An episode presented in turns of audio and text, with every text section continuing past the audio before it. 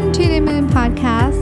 brought to you by แป้งเจ้าหญิงศรีจันทร์ Enchanted ทาปุ๊บเจ้าหญิงปั๊บ สวัสดีครับ ยินดีต้อนรับเข้าสู่ Mission to the Moon Podcast episode ที่ 301 นะครับ คุณอยู่กับรวิศ หาญอุตสาหะครับ วันนี้อยากจะมาชวนคุยเรื่อง brown out นะฮะ ไม่ใช่ burn out นะ เป็น brown out brown ที่แปลว่าสีน้ำตาลเนี่ยฮะ คือเป็นศัพท์ที่แปลกเหมือนกันก่อนหน้านี้ผมก็ไม่เคยได้ยินนะฮะจนกระทั่งมาจนกระทั่งมาอ่าน article นี้ article นี้เขียนโดยดร Travis Bradbury นะฮะดร Travis นี่เป็นผู้เขียนหนังสือ Emotional Intelligence 2.0 นะครับ บทความนี้ถูกตีพิมพ์ใน LinkedIn นะฮะ ก็ชื่อบทความว่า eight avoidable mistakes that make good employees leave นะฮะ คือก็บอกว่างี้ครับ คือ พนักงานที่ดีทีมงานที่ดีของเราเนี่ยก็โดยปกติแล้วเนี่ยการที่จะรักษาคนเหล่านี้ไว้เนี่ยมันก็ค่อนข้างที่จะยากอยู่แล้วนะฮะแต่ว่ามันไม่ควรจะต้องเป็นอะไรที่ยากตลอดเวลานะครับ ส่วนใหญ่แล้วนี่ต้องบอกว่าข้อผิดพลาดที่บริษัททำหรือตัวหัวหน้าทำเนี่ยสามารถที่จะป้องกันได้ใช้คำนี้แล้วกันนะแต่ว่าหากถ้าเรา ทำนะครับข้อผิดพลาดเหล่านี้บริษัททำเนี่ยคนที่จะไปก่อนก็คือคนที่เก่งที่สุดนี่แหละ เพราะว่าเขามีทางเลือกเยอะที่สุดนะครับถ้าเกิดว่าเราไม่สามารถที่จะทำให้คนเก่งๆเนี่ยเอ่อ engage งาน in กับงานได้เนี่ยคุณก็ไม่สามารถที่จะเก็บคนที่เป็น top performer ไว้ได้ คนที่เก่งๆไว้ได้นะครับ ถึงแม้ว่าเรื่องนี้จะฟังดูแบบเป็น common sense มากๆ แต่ว่าเมื่อไปทำการสำรวจจริงๆเนี่ยนะครับไม่มีการทำ survey นะของ CBE นะครับเขาบอกว่าเอ่อ พนักงานที่เป็น top performer เนี่ยหนึ่งในสามเนี่ยรู้สึกว่าว่าไม่ไม่ engage กับงานเลยนะครับแล้วก็กำลังหาหางานใหม่อยู่ด้วยหนึ่งในสามนะของ top performer ของบริษัทที่เข้าไปสำรวจเนี่ยกำลังหางานใหม่อยู่รู้สึกว่าไม่ engage นะฮะเพราะฉะนั้นเนี่ยเวลาสูญเสียคนกำลังสำคัญไปเนี่ยเขาบอกว่าการไม่ engage หรือ disengage ของของพนักงานที่เป็น top performer เหล่านี้เนี่ยมันไม่ได้เริ่มต้นแบบอยู่ดีๆแล้วก็ disengage ไปเลยแบบนี้นะฮะมันจะค่อยๆครับ เขาจะเริ่มสูญเสียความพึงพอใจหรือความชอบในงานไปทีละนิดนะฮะเขาคนที่ศึกษาเรื่องนี้ชื่อไมเคิลกิปเลอร์เนี่ยนะฮะเขาบอกว่าเขาเขาศึกษาอาการนี้ในในชีวิตการทำงานของคนแล้วพบว่าเออมีคนเป็นแบบนี้เยอะ แล้วเขาก็ตั้งชื่อมันให้ว่า brown out นะฮะ brown out เนี่ยเหมือนกับดาวฤกษ์ที่กำลังแสงจะดับนะฮะ คือมันไม่ดับไปทีเดียวแต่แสงค่อยๆ น้อยลง น้อยลงน้อยลงเรื่อยๆนะครับtop performer เหล่านี้ก็เหมือนกัน เขาสูญเสียไฟในการทำงานไปทีละนิด ทีละนิด ทีละนิดนะฮะคิปเลอร์เนี่ยบอกว่า brown out นี่มันไม่เหมือน burn out นะคือคนที่ burn out เนี่ยเราจะเห็นอาการชัดเลยว่าอันเนี้ยคนเนี้ยแบบ มีอาการแบบอยู่ในวิกฤตเลยนะฮะ แต่ brown out เนี่ยไม่ไม่เป็นอย่างนั้นนะฮะ คนที่เป็น brown out เนี่ยที่เป็น top performer เนี่ยก็อาการก็ดูปกติดีนะครับ ก็ยังทำงานได้ดีนะครับ ก็ยังอยู่ออฟฟิศนานๆ ก็ยังแบบทำโปรเจกต์ออกมา มี contribution ทุกอย่างหมดเลยนะครับ ยังมีการร่วมมิ팅ก็ให้ไอเดียทุกอย่างครบหมดเลยนะครับ แต่ว่ามันจะมีความห่างออกจากงาน ที่ถ้าไม่สังเกตอาจจะไม่มีใครมองเห็นนะครับแล้วมันค่อยๆ ห่างค่อยๆ ห่างไปทีนิดจนในที่สุดมันกลายเป็น disengagement ไปเลยนะครับเขาบอกว่า brown out เนี่ยการป้องกันของมันเนี่ยเป็นสิ่งที่บริษัทส่วนใหญ่เนี่ยทำได้อยู่แล้ว ไม่ได้มีอะไรที่ยากหรือต้องใช้ทรัพยากรอะไรมากมาย เพียงแต่ต้องรู้เท่านั้นเองว่านี่เป็นความผิดพลาดที่ถ้าเกิดทำแล้วเนี่ยคนก็จะเกิดอาการนี้ได้นะครับ ซึ่งข้อผิดพลาดเหล่านี้เนี่ยมีทั้งหมดด้วยกัน 8 ข้อ ถ้า ป้องกันได้ทั้งหมดนะฮะโอกาสที่คนเก่งๆ จะเกิดอาการ brown out นี่ค่อยๆ เหมือนดาวฤกษ์ดับแสงไปเนี่ยนะฮะก็จะน้อยลงนะครับ อันที่หนึ่งที่เป็นข้อผิดพลาดคือมีกฎเยอะเกินไปฮะบอกว่า a lot of stupid rules นะฮะคืออันเนี้ยโอเคแหละคือบริษัทก็ต้องมีคือมีแปรนะก็ต้องมีกฎนะฮะไม่ไม่คือคนส่วนใหญ่ไม่มีปัญหาอะไรนะแต่ว่าบางทีเนี่ยนะครับกฎเนี่ยบางทีมันออกเพื่อที่จะป้องกัน เรื่องของคนเพียงไม่กี่คนที่เราไม่อยากให้ทำผิดแต่มันกระทบกับคนส่วนรวมอาทิเราบล็อกการเล่น Facebook สมมตินะฮะสมมติเพราะว่ามีพนักงานเล่นแอบเล่น Facebook สองคน เราก็เลยบล็อกทำให้คนอีกหลายร้อยคน ซึ่งปกติเขาไม่ได้เล่น Facebook ในเวลางานเขาอยากจะเข้าเล่นบ้างตอนพักอะไรเงี้ยเข้าไม่ได้อันนี้ผมยกตัวอย่างแบบเร็วๆนะนี่คิดออกคือมันเป็นการลงโทษคนสองคนโดยการเอา expense ของคนทั้งทั้งบริษัทมา อันนี้อันนี้ก็เป็นกฎอันหนึ่งที่ที่ไม่ดีหรือเออเวลาเราคิดอะไรออกก็เหมือนกับมีปัญหาอะไรเกิดขึ้นมาเราก็ออกกฎมาเพื่อแก้ปัญหานั้นโดยเฉพาะหน้าอย่างเดียว อันนี้ก็อันนี้ก็อาจจะไม่ค่อยดีเหมือนกัน บางทีผมก็ชอบเป็นแบบนี้นะฮะเดี๋ยวนี้ผมเลยแบบ จะออกอะไรแต่ละอย่างเนี่ยต้องคิดแล้วคิดอีกนะฮะแล้วก็เออมีมีกฎที่แบบหยุมหยิมอะต้องใช้คำนี้หยุมหยิมเต็มไปหมด คือเหมือนมีคนคอยจับตาดูตลอดเวลา คนเขาทำงานก็อึดอัด คือกฎมันเยอะเกินไป เราต้องลองมารีวิวดูจริงๆว่ากฎที่มีอยู่เนี่ยเยอะเกินไปหรือเปล่านะครับตอนนี้ผมพูดโดยส่วนตัวนะผมรู้สึกว่าตอนนี้บริษัทผมเองก็มีไอ้พวกนี้ยุบยิบเกินไป แต่ว่ามันยังยังยังคือตอนนี้เรากำลังพยายามจัดแคตตากรีว่าอะไรที่พอจะลดได้บ้างหรือทำให้มันเข้าใจง่ายมากขึ้นนะครับผมคิดว่าการทำอันหนึงนะเมื่อก่อนเนี่ยผมคุยกับทีม ก็บอกว่าเอ้ยอันหนึ่งที่เราน่าจะทำก็คือว่า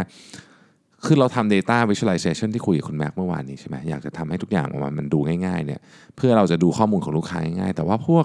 ของที่เป็นภายในทั้งหลายเนี่ยมันก็ควรจะถูกทำมาในรูปแบบนั้นเหมือนกัน เพราะเอิญผมเนี่ยรับหน้าที่ในการทำเขาเรียกว่า company handbook เล่มใหม่อยู่ คือมันมีปีอัปเดต 2019 นะฮะก็ผมเองก็เป็นคนทำเพราะว่าผมคือผมชอบทำอะไรพวกนี้ก็เลยรับงานนี้มาทำก็กำลังจะเอาเรื่องนี้เข้ามาด้วยคือว่าแทนที่จะเขียนกฎเป็นแบบ เป็นเป็นยาวๆเป็นแบบเหมือนเหมือนที่เราเคยเห็นกันอยู่ปกติเนี่ยนะครับ เราจะเราจะพยายามแก้ทำให้มันเป็น visualization มากขึ้นเป็น infographic มากขึ้น แล้วก็แล้วก็ตัดอะไรที่มันไม่จำเป็นออกไปนะครับ อันที่หนึ่งนะฮะกดเยอะเกินไป อันที่สองครับ treat everyone equally ความหมายของคำว่า equally นี้ต้องอธิบายก่อนว่า หมายถึงว่าคุณจะทำงานเท่าไหร่เราก็หารโบนัสหารเงินเดือนเท่ากันหมด อย่างเงี้ยเนี่ยความหมายของ equal นี้ซึ่งซึ่งซึ่งเป็นคนละอันกับกับคำว่ายุติธรรมนะคือถ้าเกิดว่าทำเท่าไหร่แล้วก็ได้เหมือนกันหมดเนี่ยคนคนที่เป็น top performer เขาก็ไม่อยากทำอะเพราะว่าโดย nature ของเขาอะเขาเขาเป็นคนทำงานหนักอยู่แล้วนะครับแต่ว่าถ้าเขาทำงานหนักเขาไม่ได้ผลตอบแทนอะไร มันก็จะรู้สึกเขาก็อาจจะทำงานหนักเหมือนเดิมแต่มันมันจะรู้สึกท้อใจนะครับ อันที่ 3 คือ tolerate poor performance ก็คือคือบริษัทเนี่ย ปล่อยให้คนที่ทำงานไม่ดีก็ยังอยู่ได้ไม่ไม่ลงโทษอะไรนะครับเขาบอกว่าทีมเนี่ยมันจะแข็งแรงที่สุดเท่ากับจุดอ่อนที่สุดคือ the weakest link เพราะฉะนั้นถ้าเราอนุญาตให้มีคนที่เรียกว่ากินแรงเพื่อนนะครับ ไม่โดนลงโทษทำอะไรก็ได้อยู่เนี่ยนะครับ มันจะทำให้ความตั้งใจของคนทั้งหมดเลยเนี่ยลดลงอย่างแน่นอนนะครับ แล้วก็คนที่ลดเยอะที่สุดก็คือ top performer นั่นเอง พูดง่ายๆคือว่า เราต้องมีการจัดการคนที่เป็นตัวถ่วงให้ได้นะครับ อันต่อมาครับ do not recognize accomplishments นะฮะไม่เห็นหรือไม่ความสำเร็จไม่ได้รับการมองเห็นนะคือต้องบอกว่าเขาบอกคือคือเขาใช้คำนี้ผมชอบมากเขาบอกว่า it's easy to underestimate the power of a pat on the back ก็คือมันมันเป็นเรื่องที่เราอาจจะเหมือนกับ ประเมินค่าในการชมคนนิดๆหน่อยๆระหว่างที่เราทำงานเนี่ยน้อยเกินไป คือรู้สึกว่าเขาคงรู้แล้วแหละว่าเขาทำงานดี แต่การได้ยินมันเป็นมันเป็นสิ่งที่หลายคนรู้สึกรู้สึกว่ามันเขาเรียกว่าเป็น intrinsic motivation คือคือมันไม่ได้เป็นเงินหรือไม่ได้เป็นอะไร แต่ว่ามันเป็นสิ่งสำคัญที่ทำให้คนเนี่ยออยากจะมีพลังในการทำงานต่อนะครับ ดังนั้นเนี่ยควรจะต้องทำนะคือตอนนี้เนี่ย ไอ้ recognition program ของผมเองเนี่ยผมก็กำลัง implement อยู่แล้วก็จะคือจริงๆ อยาก implement มานานแล้วแต่มันไม่สำเร็จสักที แต่ตอนนี้กำลังจะ implement เพื่อให้ทุกสัปดาห์อย่างน้อยเนี่ยเราได้เห็นว่าคนที่ทำทำดีเนี่ยมีได้รับการ recognize เป็นแบบ public เลยนะครับ คืออาจจะไม่ได้ต้องเป็นเงินทองอะไรหรอก แต่ว่าก็ให้ให้ให้ทุกคนรู้ว่าโอเค เพื่อนร่วมงานเราทำอะไรที่แบบเจ๋งๆ บ้างในสัปดาห์ที่ผ่านมานะครับ อันที่ 5 ครับ they don't care about people นี่ส่วนใหญ่จะเป็นเจ้านายนะคือเขาบอกว่ากว่า 50%ของคนที่ออกเนี่ยไม่ได้ออกเพราะเรื่องอะไรเลย ออกเพราะความสัมพันธ์ระหว่างตัวเขากับเจ้านายนะฮะบริษัทที่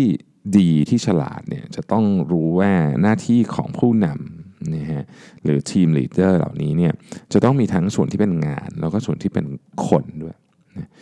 คือคนที่เป็นผู้นำที่ดีเป็นเจ้านายที่ต้องต้องรู้เรื่อง บางอย่างของลูกน้องด้วย อาจจะไม่ต้องรู้ทุกคนอาจจะไม่ต้องรู้ทุกเรื่องมันก็เยอะเกินไป แต่ว่ารู้บางอย่าง เช่น รู้ว่าตอนนี้อะไรที่ที่เขามีปัญหาอยู่ไม่ว่าจะเป็นเรื่องงานเรื่องส่วนตัวก็ตามนะครับเวลาเขาทำสำเร็จก็อย่าลืมฉลองกับเขาด้วยนะครับ เวลาเขาเวลาเขาทำอะไรไม่ดีก็อย่าลืมสอนเขาด้วย เวลาเขารู้สึกว่าเขามือหมดไฟก็ลองลอง challenge ลองให้งานที่ท้าทายเขาด้วยคือดู ดูแลความเป็นไปทั้งทั้งเรื่อง งานและเรื่องที่เกี่ยวข้องกับสภาพจิตใจด้วยนะครับ คนที่สามารถทำแบบนี้ได้เนี่ยทีมงานจะรู้สึกว่ามีมี connection กันในระดับบุคคลระดับ คือไม่ได้แค่แบบไม่ได้เป็นอีกคนหนึ่งที่ส่งอีเมลมาสั่งงานเนี่ยการที่การที่เป็นอย่างนั้นเนี่ยทำให้ turnover ต่ำลง มีการมีการทำ research มาเยอะเลยว่าผู้นำที่สามารถที่จะมีความสัมพันธ์กับลูกน้องที่ ที่เยอะกว่าแค่เฉพาะสั่งงานรับงานเนี่ยนะครับ จะทำให้ลูกน้องมี turnover ต่ำลงนะฮะข้อ 6 นี่ผมว่าเป็นออนที่แบบเจ๋งมากเลยคือเอ่อ they don't show people the big picture คือไม่บอกว่าจะจะจะไปไหน แล้วก็ไม่บอกว่าไปที่อยากจะไปที่นั่นเพราะอะไรนะครับ ซึ่งอันเนี้ยผมเองมีปัญหามากเลยก่อนหน้านี้ยอมรับเลยนะฮะเป็นเป็นปัญหาใหญ่เลย คือมันมันไม่เพียงพอในการที่จะให้แค่บอกว่าโอเคคุณไปทำนนี้มานะ แต่ไม่บอกว่าคุณทำทำไม แล้วมันจะประกอบเป็นจิ๊กซอว์ที่ใหญ่ขึ้นกว่านั้นได้ยังไงนะครับ การที่เขาบอกเขาบอกเขาเขียนคำนี้นะครับ leaving out the big picture is a deal breaker for star performers คือการไม่บอกเขาว่าทำเรื่องนี้เพราะอะไร จะไปที่ไหนเนี่ยเป็นจุดหักเหที่ใหญ่ที่สุดเลยที่จะทำให้คนเก่งๆ ตัดสินใจลาออกนะฮะนี่เป็นส่วนหนึ่งที่ทำให้ผมเนี่ยต้องทำไอ้พวก strategy day พวก weekly sharing พวกอะไรอย่างเงี้ยนะครับ town hall พวกอะไรพวกนี้เพื่อให้ทุกคนเข้าใจว่าเรากำลังจะไปไหน town hall นี่กำลังจะทำนะฮะ weekly sharing นี่ทำอยู่แล้ว แล้วก็ strategy day เราก็จะมีอย่างน้อยๆ คิดว่าอยากทำสัก quarter ละหนอะไรเงี้ยนะฮะอาจจะเปลี่ยนชื่อไปเรื่อยดูตามความเหมาะสมนะมคนที่ไม่รู้ว่าภาพใหญ่ของบริษัทจะไปไหนเขาก็รู้สึกว่าแบบมันเหมือนเรือไม่มีหางเสือนะครับไม่รู้ก็แล่นไปเรื่อยๆวนไปวนมาอะไรเงี้ยนะฮะเขาก็ไม่อยากอยู่เนาะมันไม่มี purpose ของการใช้ชีวิตอะไม่มีเป้าหมายนะฮะ อันที่ 7 คือ they don't let people pursue their passion ไม่ยอมทำให้ให้ไม่ยอมให้คนคือเรียกว่าอะไรทำตามสิ่งที่ตัวเองรักชอบนะครับเราคงเคยได้ยินนะที่บอกว่า Google เนี่ยเขาจะให้วันจำนวนหนึ่งกับพนักงานให้ไปทำสิ่งที่ตัวเองชอบ แต่มีแต่แต่แต่มีข้อแม้นี้บอกว่า um, what they believe will benefit Google most คือคุณเอาไปทำอะไรก็ได้นะเวลาว่างที่เขาให้เนี่ย ซึ่งมันก็มีของเจ๋งๆ ออกมาจากเวลานี้เยอะแยะเลยเช่น AdSense เช่น Gmail พวกนี้เราอาจจะไม่ต้องทำถึงขนาด Google ก็ได้ แต่ว่าผมคิดว่าอย่างน้อยสุดเราควรจะมีพื้นที่ให้ให้ทีมงานของเรา explore นิดนึงผมผมได้ลองอะไรมาหลายอย่างนะผมคิดว่าสิ่งที่สิ่งที่ดีคือควรจะมี frame and freedom คือคือคุณให้ให้ให้อิสรภาพในการทำแต่ว่าคุณจะต้องมีมีมีวิธีคำว่ากรอบนี่ไม่ใช่กรอบว่าว่าทำอะไรได้หรือทำอะไรไม่ได้ แต่ว่าเป็นลักษณะเชิงว่าอะไรคือสิ่งที่ ที่เราอยากเห็นจากเรื่องนี้แล้วกัน เป็นแบบกว้างๆอะคือมันต้องมีบ้างไม่งั้นมันจะหลุดไปหมดเลยนะครับ แต่ว่าหลายองค์กรรู้สึกว่าการทำแบบนี้เนี่ยเป็นการเสีย productivity ให้ทำงานเฉพาะที่ฉันสั่งไปก็พอแล้วแบบนี้ครับ คนมันก็ไม่มี passion นะไม่ได้ทำในสิ่งที่ตัวเองอยากทดลอง อยากลองทำดูอยากอะไรอย่างเงี้ยคนก็ก็ไม่มี passion ก็ต้องไปหา passion ใหม่นะอันสุดท้ายตรงไปตรงมามากเลยเขาบอกว่า they don't make things fun ก็คือเฮ้ยจริง ๆ แล้วเนี่ย ความสนุกสนานเนี่ยเป็นสิ่งที่ป้องกัน brown out ได้ดีที่สุดเลยนะ ความสนุกสนานในแต่ละในแต่ละบริบทของแต่ละคนก็อาจจะแตกต่างกันออกไป ผมไม่ได้บอกว่าเราต้องจัดงานปาร์ตี้ทุกวัน แต่ว่าเราก็สามารถทำงานให้สนุกได้นะครับ สิ่งหนึ่งที่ที่ผมทำผมไม่รู้มันสนุกหรือเปล่านะ แต่ว่าผมทำตลอดเลย แล้วผมคิดว่ามันมันดีสำหรับอย่างน้อยที่สุดผมรู้สึกว่าเออบางคนก็เขาก็ชอบก็คือผมใช้อีโมจิหน้ายิ้มหน้าอะไรพวกเนี้ย ตลอดเลยเวลาเขียนอีเมล เขียน Slack เขียนอะไรพวกนี้ฮะเขียนอาสนะแล้วแล้วแล้วใช้ไม่มีคอนเท็กซ์แบบประชดประชันนะคือคือยิ้มก็ยิ้มจริงๆ ผมรู้สึกว่าตัวอักษรมันแข็งอะมันทำให้การทำงานมันมันเหนื่อยเนาะคือเราต้องอ่านอะไรที่มันแบบแข็งแข็งทั้งวัน เรามีเออหน้ายิ้มหน้าอะไรไปบ้าง ผมว่ามันก็มันก็ช่วย ให้การทำงานมันสนุกสนานมากขึ้นนะครับ ผมทวนอีกครั้งหนึ่งนะครับ มีทั้งหมด 8 ข้อสิ่งที่ควรจะหลีกเลี่ยง ถ้าคุณไม่อยากให้คนเกิด brown out ข้อที่1นะฮะ don't make a lot of stupid rules อย่ามีกฎที่แบบดูงี่เง่าเยอะเกินไปนะครับ ข้อที่สอง treat everyone equally do not treat everyone equally คำนี้นี่คืออคำว่า equally นี่คือให้รางวัลทุกคนเท่ากันหมดไม่ว่าคุณจะทำงานไม่ทำงานก็ตามนะครับ แล้วก็ tolerate poor performance นะฮะให้คนที่เหมือนกับทำงานไม่ดีกินแรงเพื่อนเนี่ยแล้วก็ไม่โดนลงโทษนะครับข้อที่4คือ don't recognize accomplishment นะะทำสำเร็จไปก็ไม่มีใครสนใจนะฮะข้อที่ 5 don't care about people นะครับข้อที่6 um, don't show people the big picture ไม่ทำภาพใหญ่ทุกคนเห็นว่ากำลังจะไปไหนไปยังไงนะครับ ข้อที่ 7 don't let people pursue their passion ไม่โอกาสไม่เปิดโอกาสให้คนเขาได้ทำในสิ่งที่เขาอยากทำเนี่ยเป็นเป็นเป็น passion ของเขานะฮะแล้วก็ข้อที่ 8 คือ don't make things fun คืองานมันเครียดอะคือคือไม่ไม่ทำให้งานมันสนุกขึ้น ถ้าเกิดหลีกเลี่ยงเรื่องเหล่านี้ได้ซึ่งมันดูแล้วไม่ได้มีอะไรยากเกินความสามารถของเราอยู่แล้วเนี่ยนะฮะก็จะทำให้คนไม่ brown out พอคนไม่ brown out ก็โอกาสที่จะ turn over ก็จะต่ำลงนะครับ เหมือนทุกครั้งอะนะผมก็จะบอกว่าผมยังไม่ได้ทำพวกนี้ได้หมดจริง ๆทำได้ไม่ไม่กี่อันเองด้วยซ้ำเนี่ยแต่ผมพยายามทำนะครับผมรู้สึกว่ามันเป็นเรื่องที่สำคัญ แล้วผมก็เอ่อคือผมคิดทั้งหมดมันต้องเริ่มต้นจากตัวเราเองก่อนแล้วมันก็ค่อย ๆ ลงไปเรื่อยๆนะครับโอเคก็หวังว่าวันนี้คงจะได้ไอเดียไปประมาณหนึ่งนะฮะสำหรับการดูแลคนของเรานะครับอย่าลืมนะครับ ไม่มีทรัพยากรอะไรบนโลกใบนี้ที่มีค่า เท่ากับคนอีกแล้ว เพราะฉะนั้นดูแลคนของคุณให้ดีๆนะฮะวันก่อนอลืมไปเกือบลืมแล้วนะฮะทางทีมงานของ Tag นะฮะ Social Surprise ที่ผมเคยเชิญน้องเข้ามาคุยในรายการเนาะเขากำลังเปิดรับอาสาสมัครอยู่นะครับ ก็ลองเข้าไปดูในเพจของ Tag ได้ที่ ACT Tag นะครับเผื่อสนใจนะ โอเคครับ ก็ใครมีคำถามทิ้งคำถามไว้ได้ สัปดาห์นี้ผมจะตอบคำถามมาจากญี่ปุ่นนะครับผมไปวิ่ง เกียวโตมาราธอนนะครับ ก็น่าจะได้มีอะไรสนุกๆ จากคอนเทนต์ที่ไปทำที่ญี่ปุ่นด้วยนะครับสำหรับวันนี้ขอบคุณที่ติดตาม Mission to the Moon Podcast แล้วพบกันใหม่ในวันพรุ่งนี้ครับ สวัสดีครับสัสิ เพราะความสดใสมีได้ทุกวัน